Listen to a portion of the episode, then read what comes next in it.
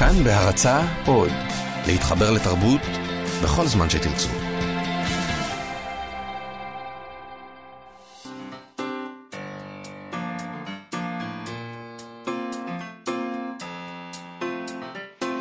מה שכרוך עם יובל אביבי ומה יעשה לה. שלום ושבוע טוב, אנחנו מאוד שמחים שהצטרפתם והצטרפתן אלינו. אתם מאזינים אל מה שכרוך, מגזין הספרות היומי של כאן תרבות, תוכנית ראשונה לשבוע זה. אנחנו כאן מראשון עד רביעי ב-12 בצהריים, אפשר להזין לנו ברדיו ובאינטרנט וגם באמצעות האפליקציה החדשה של כאן, כאן עוד. חפשו בחנויות האפליקציות כאן אודי, הורידו ותוכלו להזין לכל התכנים הכי טובים במקום אחד, באיכות טובה ובשידור חי. יש שם את כל תוכניות כאן תרבות, ההסקטים, הפודקאסים, מילה שהתרגלתי אליה, הסקטים, מילה יפה דווקא. אני מחבב אותה מאוד. מוזיקה, חדשות, אני סנתי אותה בהתחלה. נכון. אמרו הסקטים, כל האוזניים שלי התאבטו. אומרים באנגלית, it grew on me, זה גדל עלינו העניין הזה. אוקיי. איתנו באולפן מיטל כהן ושרון לרנר, שלום גם לכם, ושלום לך יובל אביבי, למה אתה מתפרץ לדבריי? סליחה. עוד לא הצגתי אותך, בן אדם. אני מצטער, אסור שלום יובל. שלום, מה יעשה לה? מה שלומך? נזכיר שאפשר לשלוח מסרונים בטלפון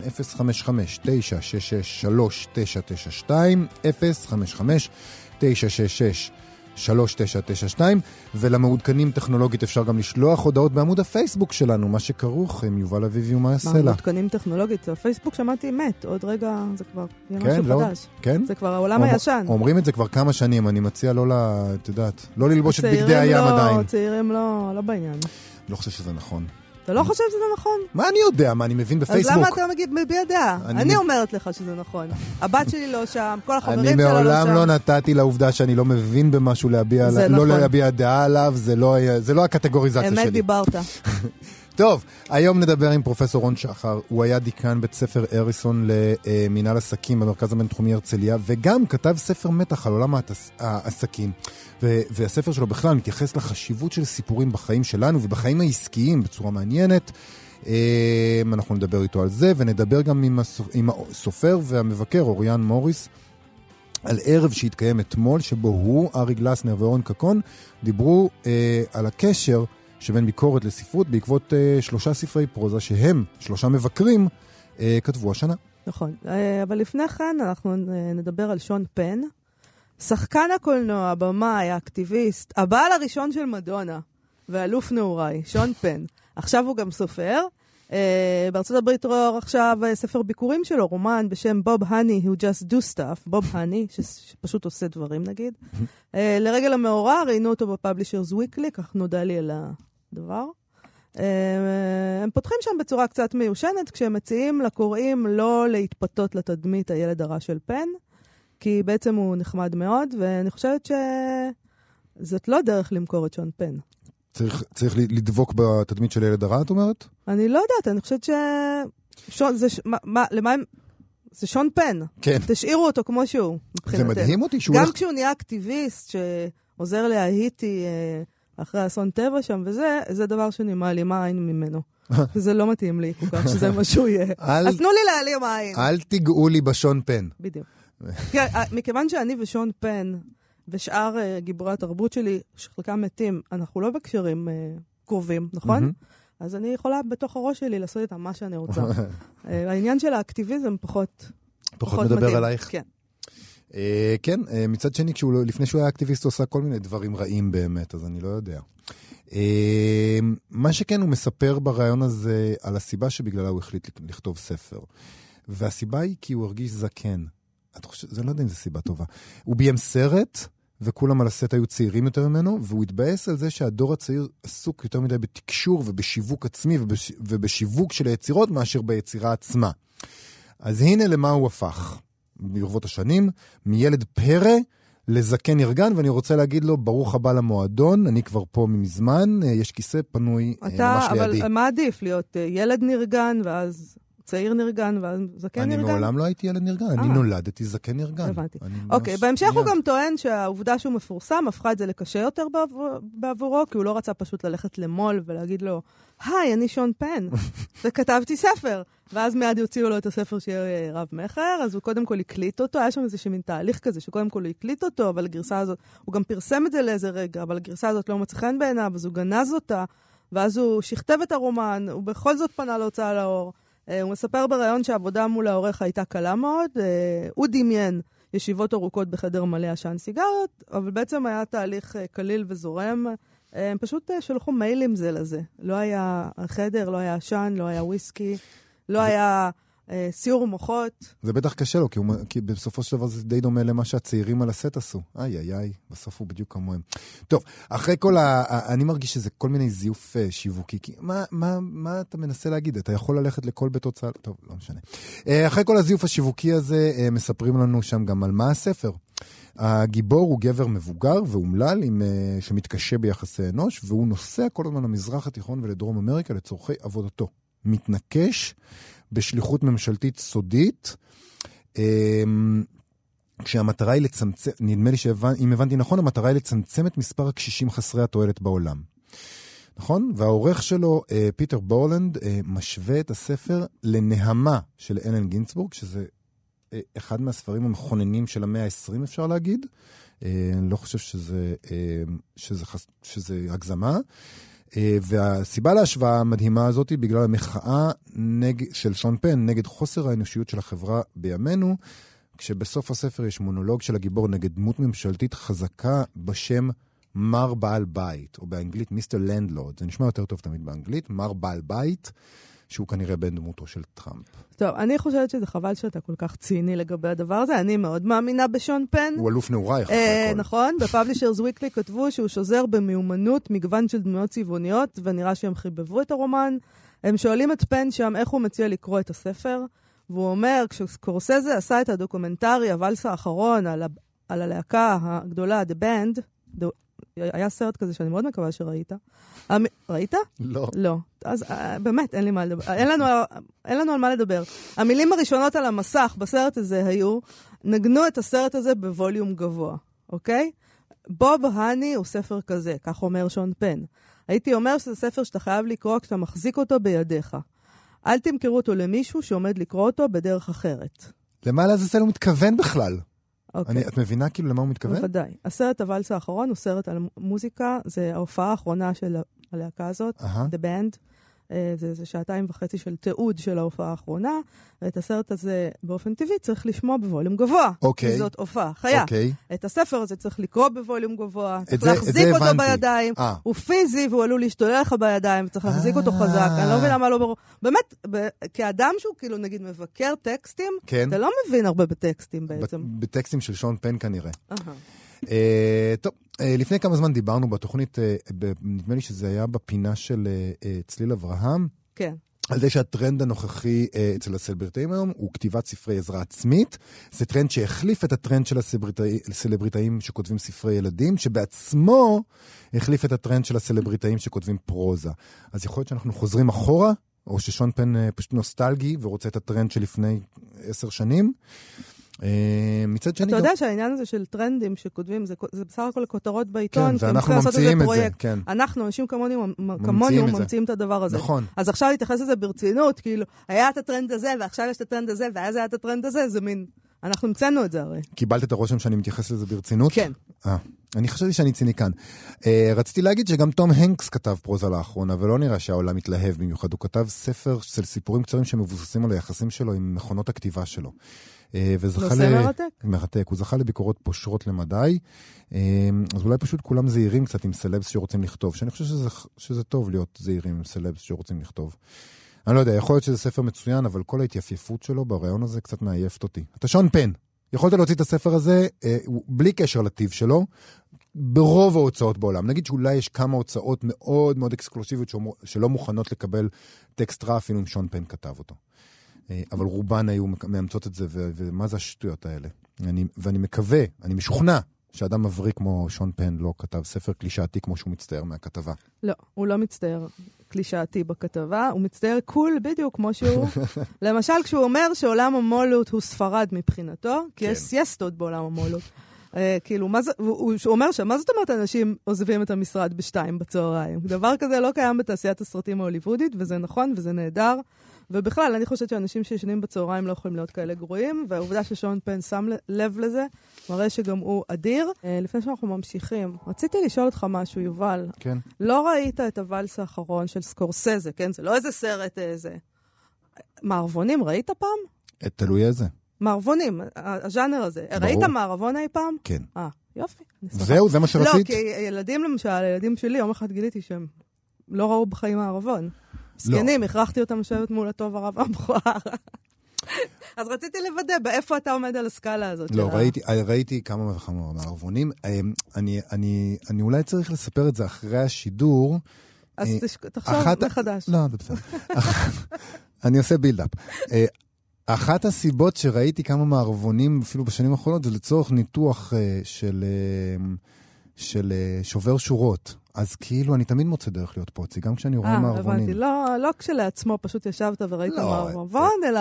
את מערבוני הספגטי כמובן שראיתי בתור נער, כאילו... יופי, לזה התכוונתי, סתם ראית מערבון אי פעם. ואני שמחה לדעת שבכל זאת יש לנו איזה בסיס משותף. יש תקווה, אני אלך ואשתפר, מבטיח לך. ובכן, נעבור הלאה. לאחרונה ראה אור בהוצאת ידיעות ספרים, ספר המתח, X באמצע, שכתב הפרופסור לכלכלה ולשיווק, רון שחר, שהיה בעבר דיקן בית הספר למינהל עסקים במרכז הבינתחומי, אנחנו לא מראיינים כאלה אנשים בדרך כלל, נכון? דיקן בית הספר למינהל עסקים.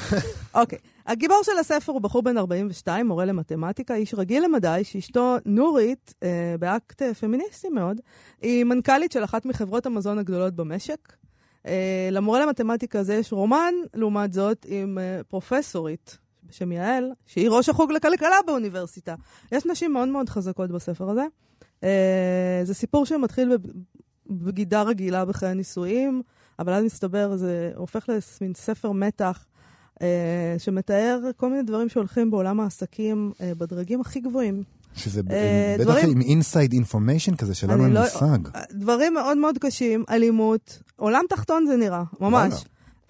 ועל כך אנחנו נדבר עם פרופסור רון שחר. שלום לך פרופסור רון שחר. אהלן. אהלן. מכיוון שאתה בא איכשהו מהעולם הזה, נכון, מהאקדמיה, אבל היית גם יועץ פוליטי וכל מיני דברים מהסוג הזה, רציתי לשאול עד כמה הדברים שקורים בספר קשורים למציאות. האם זה ככה באמת מתנהל, כל הטרפת הזאת? קודם כל, אני לא רוצה לעשות יותר מדי ספוילרים. נכון, ניסיתי גם לא לעשות. לא, הצלחת מאוד. אבל בוודאי שכל מהדברים שקורים שם קרו במציאות הישראלית. לא שאני מכיר בהכרח אותם אישית, אבל אנחנו מכירים מקרים שבהם דברים כאלה קרו. ודאי. באמת? וואו, זה דרמטי. אני ארוס וזה, אבל יש היום אנשים, אני אגיד את זה בהכי בזהירות שבעולם, יש היום, אני חושב שהיום אנשים בתי כלא בישראל, בגלל דברים דומים. מדהים. אוקיי, זה מטורף. אז זהו, צריך לקרוא את הספר בשביל להבין עד כמה מה שאתה אומר חמור. כן, זה חמור, אני פשוט לא רוצה להרוס את הקריאה, אז אני לא... זה דברים מאוד מאוד מאוד חמורים. ורציתי לשאול אותך, מה הניע אותך לכתוב רומן מתח בעצם? האם זה מסוג הדברים האלה שבעצם אי אפשר פשוט להגיד אותם, כי צריך כל הזמן להגיד לכאורה, לכאורה, לכאורה, ואז כשמשתמשים בפרוזה אפשר פשוט לספר את הסיפור. כמו שעשה אריה אלדד עם אוגנדה, הוא פשוט רצה לספר את כל הסיפור, אז הוא עשה איזה מהטלה כזאת וסיפר את כל האמת. אני אחלק את התשובה שלי לשני חלקים. שאלה אחת, הרבה אנשים שאלו אותי, מה פתאום אני כותב רומן? אני הרי פרופסור. כן. זה הרומן השני שלי, אגב. נכון. והרבה אנשים אחרים שאלו אותי, למה זה לקח לי כל כך הרבה שנים לכתוב רומן? הרומן הראשון שלך יצא ב-2006. הרומן הראשון שלי יצא ב-2006, והוא בא בדיוק מהמקום שאת אמרת, כלומר, אני הרגשתי שיש איזו מצוקה חברתית, ואף אחד, ואם אני אכתוב על זה, זה מסה או מאמר, אף אחד לא יקרא את זה. ובמקביל גם הרגשתי שהרבה מאוד רומני מתח מפספסים את הנקודה, ורציתי לשלב בין השניים. רציתי להעביר איזשהו מסר שלגבי מצוקה חברתית, דרך משהו שימשוך מאוד את הקוראים, וזה היה רומן מתח. אגב, 5 שנים לאחר מכן התחילה המחאה החברתית באמת. כן. הספר הזה בא על רקע אחר לגמרי, כאן זה ספר שבאתי ואמרתי לעצמי, אני רוצה ליהנות את עצמי וליהנות את הקורא. כלומר, לגרום איזשהו עונג. ואני חושב שהמבנה הזה של רומן מתח, שאני חושב שהמתח בו הוא בעיקר באמצעות סקרנות, בייחוד לפי תגובות שאני שומע, גורם בדיוק את העונג הזה. אז המוטיבציה לאו דווקא הייתה לדבר על נושאים העסקיים דווקא, אלא בעיקר ליצור משהו, ליצור איזשהו מוצר, נקרא לזה לצורך העניין, שאנשים מאוד ייהנו ממנו. עכשיו, תוך כדי עבודה, כמובן שהגעתי אל מחוזות שבהם אני עוסק בשנים האחרונות. וכאן מה שעניין אותי זה דבר טיפה שונה. עניין אותי מה קורה לאנשים מוסריים וערכיים כשהם נכנסים למערכת שהיא לא כזו.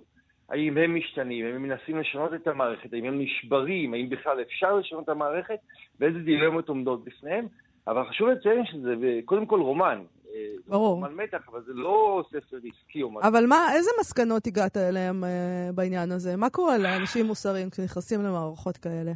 אגב, שזה בספר, אני באמת לא רוצה להרוס, אבל זה גם אקדמיה, גם יש תינופת נורא גדולה באקדמיה, אצל פרופסור יעל דהן, וגם כמובן בעולם העסקי יש, מה זה תינופת? תינופת זה נשמע לייט כזה, זה ממש משפחה, זה פשע. עולם תחתון. עולם תחתון. אז א' זה שאלה נהדרת, ואני אגיד לך איפה זה התחיל. התחיל בזה שראיתי הרבה אנשים שאני מכיר, והוא הכרתי, שנתפסו בעיניי כאנשים ערכיים, ופתאום אני פותח את העיתון או את האינטרנט וואטאבר, ואני מגלה שהם היו מעורבים באיזושהי פרשייה, ואני אמרתי לעצמי, איך זה יכול להיות? הרי הם אנשים טובים, איך הם הגיעו לשם? כן. וזה עורר אצלי את השאלה הזאת, והתחלתי לשאול את עצמי ואנשים, מה קורה כשאנשים האלה פוגשים כוח? ויש לנו נטייה לחשוב שאנשים שנתפסים בינינו כחזקים, כשהם פוגשים כוח, הם נשארים חזקים, הם עומדים על שלהם. וגיליתי שבמציאות זה לא ככה. הרבה פעמים אנשים שנתפסים בינינו כחזקים, ומאוד חזקים אפילו במשק הישראלי, איפשהו מתרככים כשהם פוגשים כוח, או לא מצליחים לעמוד בפניו. וואו, זה ממש מדהים. אבל אני חייב לשאול אותך, זה מזכיר קצת את אלה שמזהים את הכוח, ואיכשהו רק הם רואים איך אתה נשמרת מהדבר הזה, כמי שהיה מעורב בכל הדברים האלה. טוב, קודם כל למזלי, אני לא אגיד למזלי, אבל לא הייתי בסיטואציות עסקיות. בסיטואציות עסקיות עבדתי בעיקר כיועץ, ובסיטואציות ניהוליות אקדמיות הגעתי למקום שהרגשתי, וזה היום במרכז הבינתחומי, שם הייתי הדיקן, הגעתי למקום שהרגשתי שאני יכול להיות הכי הכי קרוב לערכים ולנורמות שלי, וכשהגיעו דילמות, כל אחד עם האופי שלו, אני הצלחתי לעמוד בזה לדעתי ולדעת האנשים הסובבים אותי, אבל אני לא חושב שהייתי באותן סיטואציות שלא מעט מהאנשים העסקיים ניצבים בפניהם. תגיד, אני ראיתי באיזשהו מקום שאתה אומר שליכולת לספר סיפורים יש קשר הדוק לעולם העסקים והשיווק.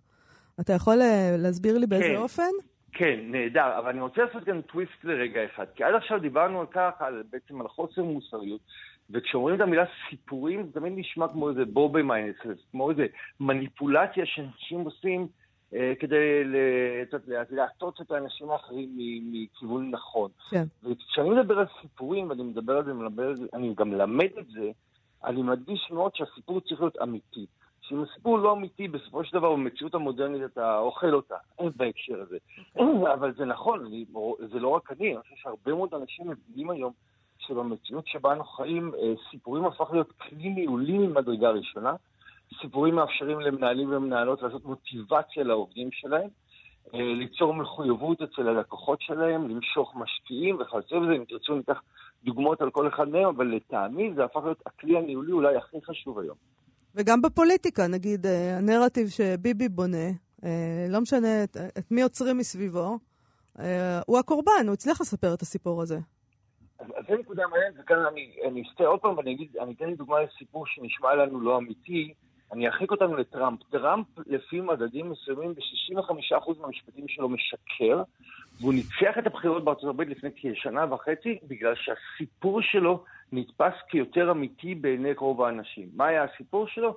הסיפור היה מאוד פשוט, הוא אומר, יש הרבה הון בעולם, ההון הזה גם בגדילה, המשקים צומחים, אבל הכסף לא מגיע אליכם האזרחים, כי יש איזו קליקה של הון, שלטון, עיתון תקראו לזה לצורך העניין, הקליקה הזאת מונעת מהכסף להגיע אליכם, ואתם נדפקים.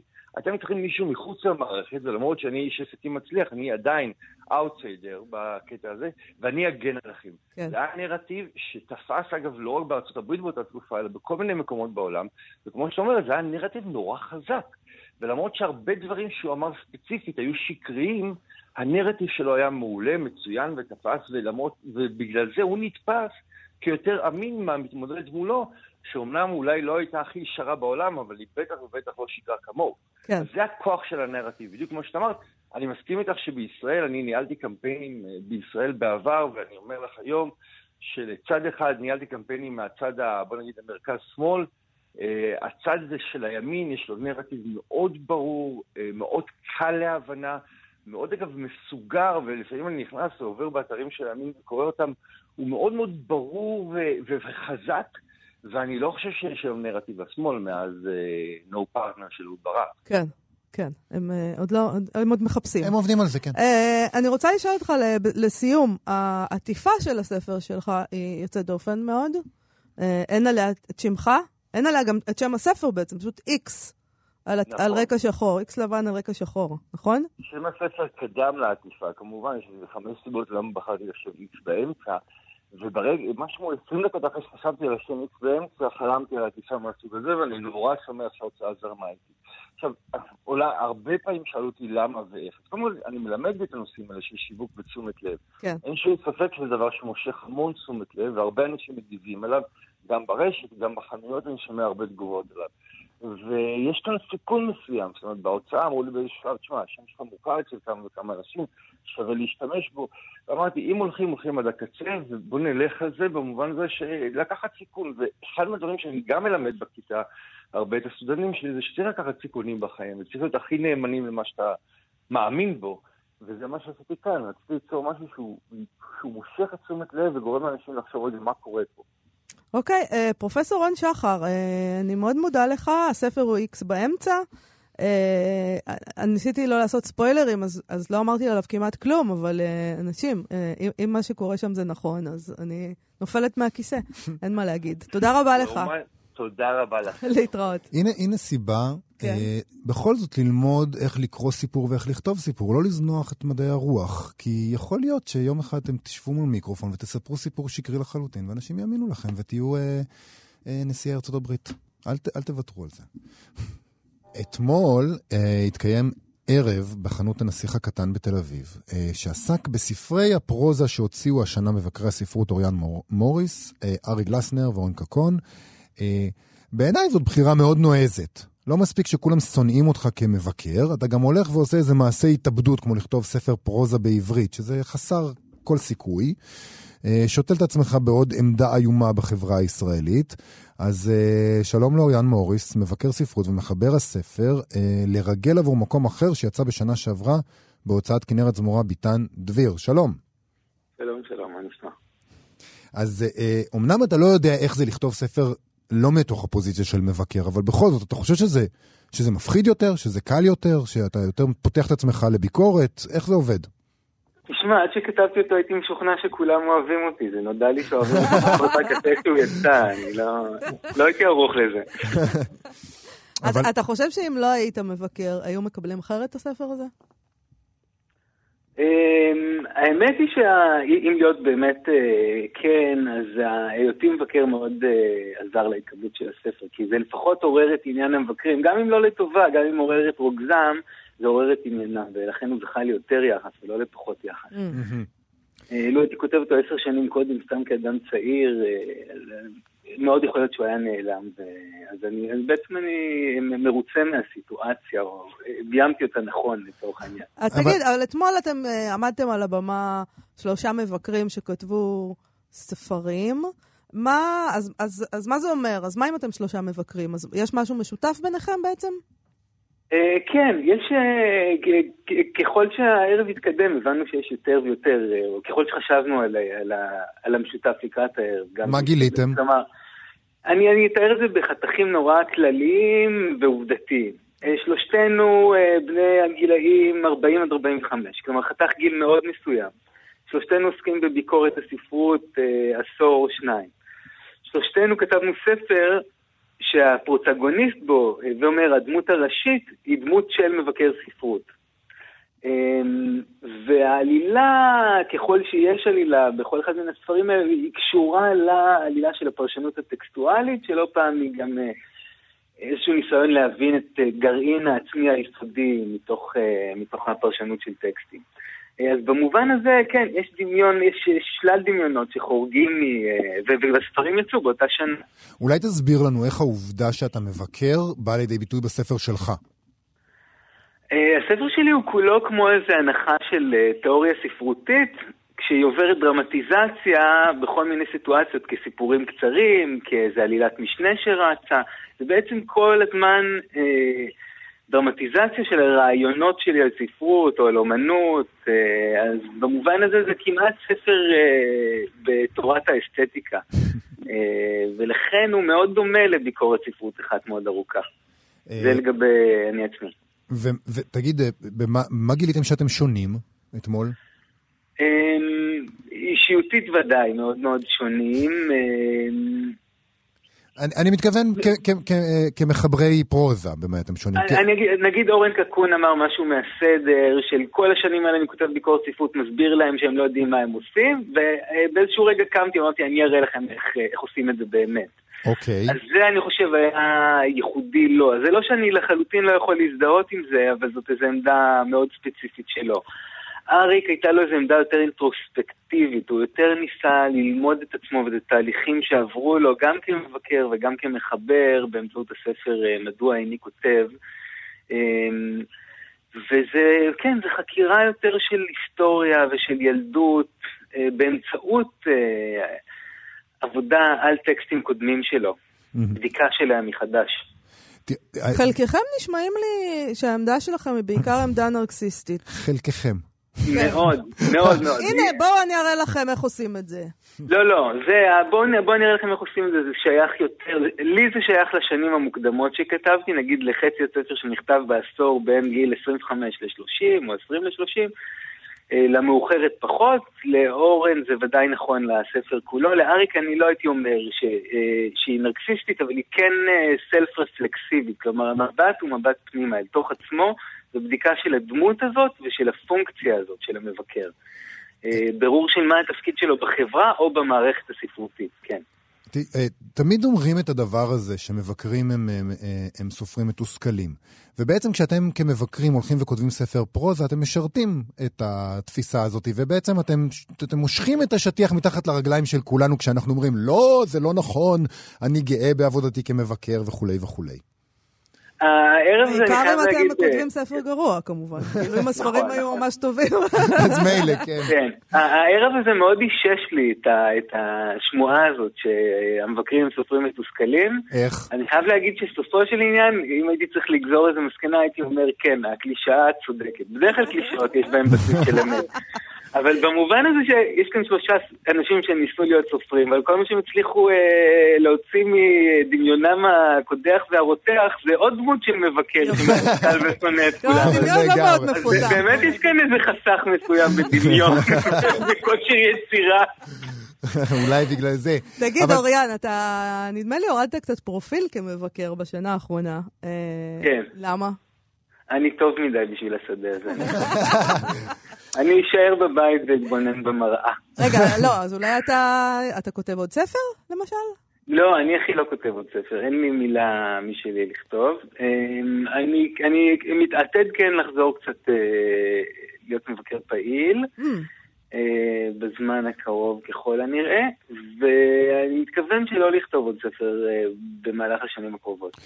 תראה, אנחנו מדברים על התדמית של מבקרי ספרות בקרב הקהל הרחב. אחת התדמיות האלה זה של אנשים אכזרים וצמאי דם, ועכשיו גם תאבי טראפיק. ולכן אנחנו כותבים ביקורות מאוד שליליות ומאוד הרסיות כדי להביא טראפיק לפלטפורמה שבה אנחנו כותבים. ואתה יודע, לא, זה בהחלט, היית בפוזיציה הזאת בשנה האחרונה. הרגשת את זה אתמול בערב שבאים אליכם בטענות האלה? קודם כל הקהל היה דליל ולא היה להם זמן להשמיע טענות, אז לא הגעתי את זה, אבל נכון, אבל כן, אם להתייחס לשאלה, אני כבר מזמן לא לא מזהה בי את הפרסונה הזאת, שמי שאומר משהו ארסי על מנת ליצור תגובה. אני חושב שארי גלסנר גם מאס בזה. זה משהו שבדרך כלל שורד עם אנשים בשנות ה-20 שלהם, ואז יש את המשוגעים לעניין, כן, דוגמת נבות כמובן, ועוד מעט אנשים חוץ מערכתיים כאלה, שזה הקו שמנחה אותם להזיל דם, להקיז דם מהיריבים הסופרים. אני לא יודע, אני כבר לא כך נזבא עם הדבר הזה. אולי זה נמצא יותר בעמדת העורך, העורכת של מוספים או של מדורי ספרות, כלומר הרצון הזה שתהיה התנגשות בין הפוזיציות של מבקר וסופר. אבל היום זה לא נראה לי עיקר העניין, אני לא... האקט הפרשני נראה לי אקט מעניין, וחשוב באמת, אם משהו חרא, חשוב להגיד שהוא חרא, במיוחד כשהוא מגיע מפוזיציות של אנשים נשואי פנים, אנשים שמערכת הספרותית מפחדת מהם, כלומר, הפונקציה הזאת של המלך הוא עירום, היא פונקציה מאוד מאוד חשובה של הביקורת, אבל זה קורה רק באיזה ארגון סצנה מאוד מסוים, שהספר יוצא מעמדה רבת כוח, שזה מקרה נדיר, אבל כשזה קיים זה חשוב להגיד שזה לא טוב. זה נהדר, תודה רבה לך אוריאן מוריס, מבקר ספרות ומחבר הספר לרגל עבור מקום אחר, תודה רבה. תודה לכם, ביי. להתראות. נעבור לפינתנו ביקורת. רגע, נספר מה שמענו, נכון? לא סיפרנו כל התוכנית מה שמענו. לא, סיפרנו בהתחלה ששמענו את The Last Waltz, The Band. נכון, ומה שמענו אחרי זה? אחר כך שמענו את Derek and the Dominos, The Bell Bottom Blues. כן. ועכשיו שמענו את גברת לוין בביצוע של תערובת אסקוט. נהדר. שיר שאני מאוד אוהב. יופי. זה עליך? עליי? גברת לוין זה עליך. אוקיי.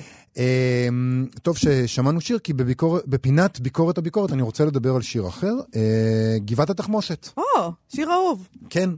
אתמול נסעתי באוטו עם הבן שלי, הוא בן 5.5, והתחיל השיר הזה, ובהתחלה אמרתי, נעביר את זה, נגונן על נפשו הרכה מהסיפור של גבעת התחמושת, שהוא סיפור די מזה.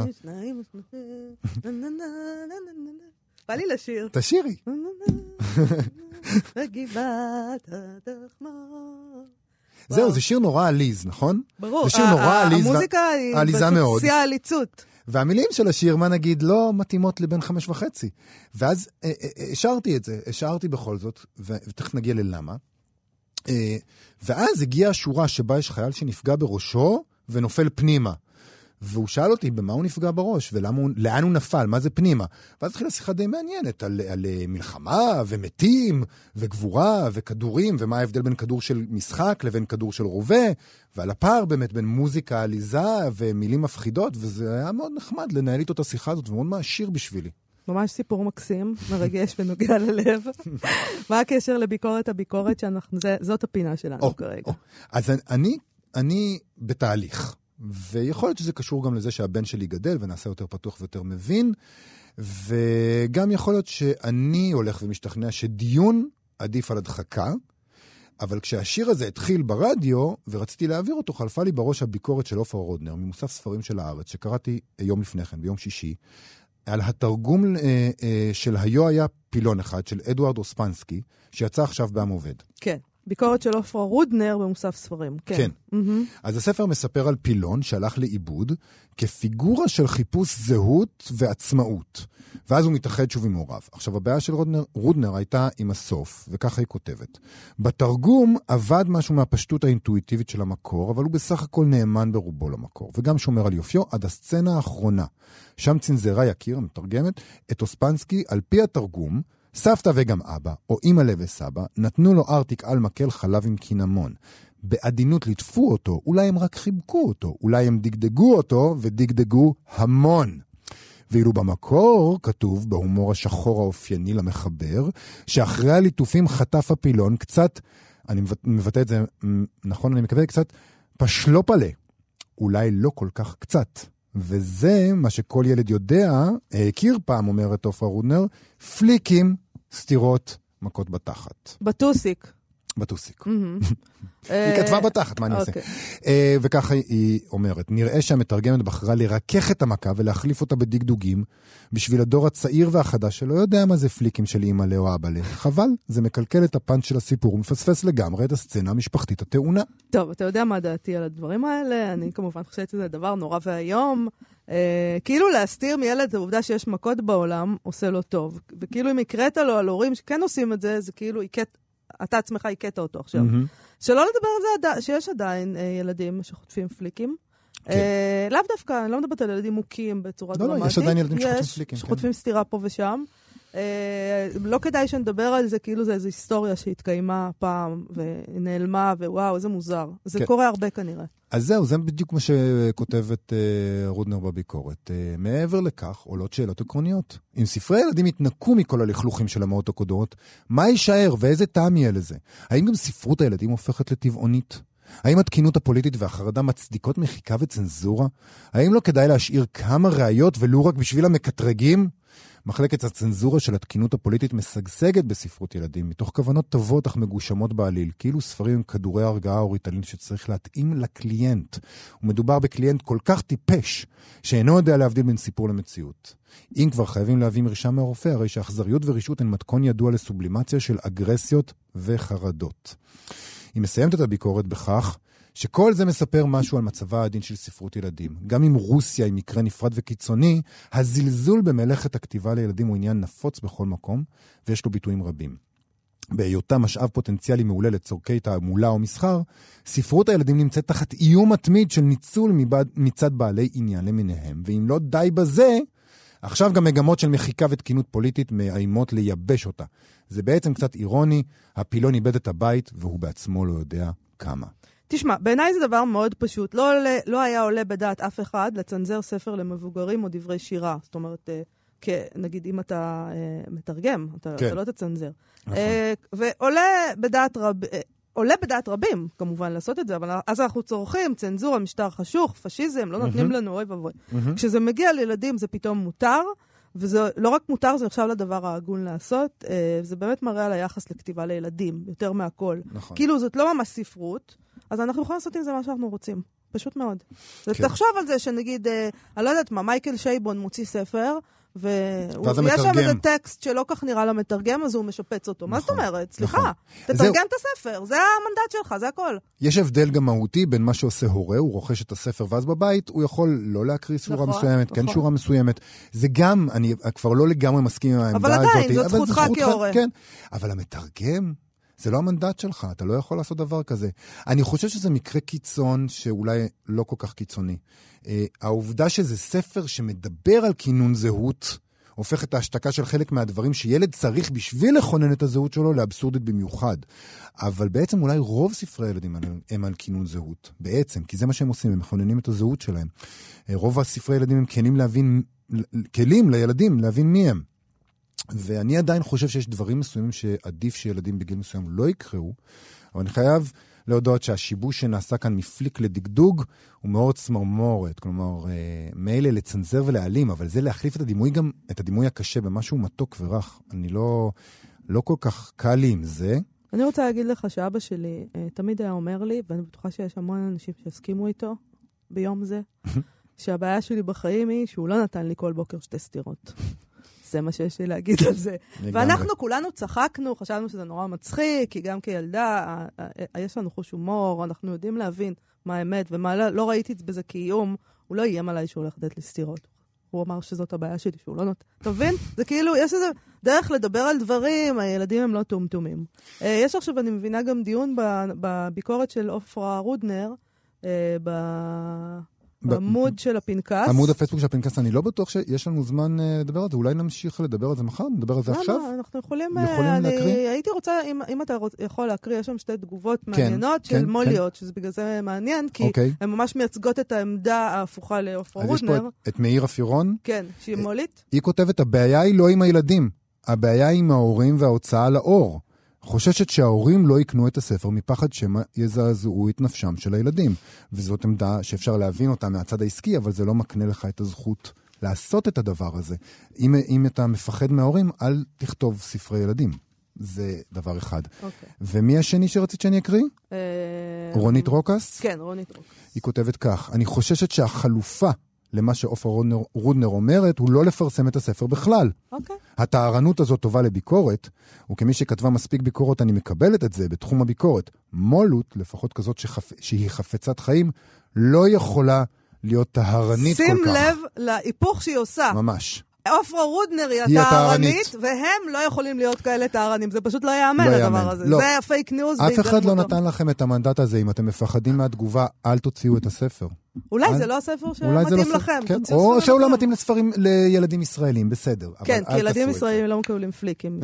אוקיי, יובל, אני חוששת שסיימנו להיום, אנחנו נהיה פה שוב מחר ב-12 באופן מדהים. נזכיר שאפשר להזין לנו ברדיו, באינטרנט, וכמובן באמצעות האפליקציה החדשה של כאן, כאן עוד, חפשו בחנויות האפליקציות את כאן אודי, הורידו ותוכלו להזין לכל התכנים הכי טובים במקום אחד, באיכות טובה ובשידור חי, לכל תוכניות כאן תרבות, הסקטים, מוזיקה, חדשות ועוד. תודה רבה למיטל כהן ולשרון לרנר, ואנחנו ניפגש מחר. בהחלט, ביי.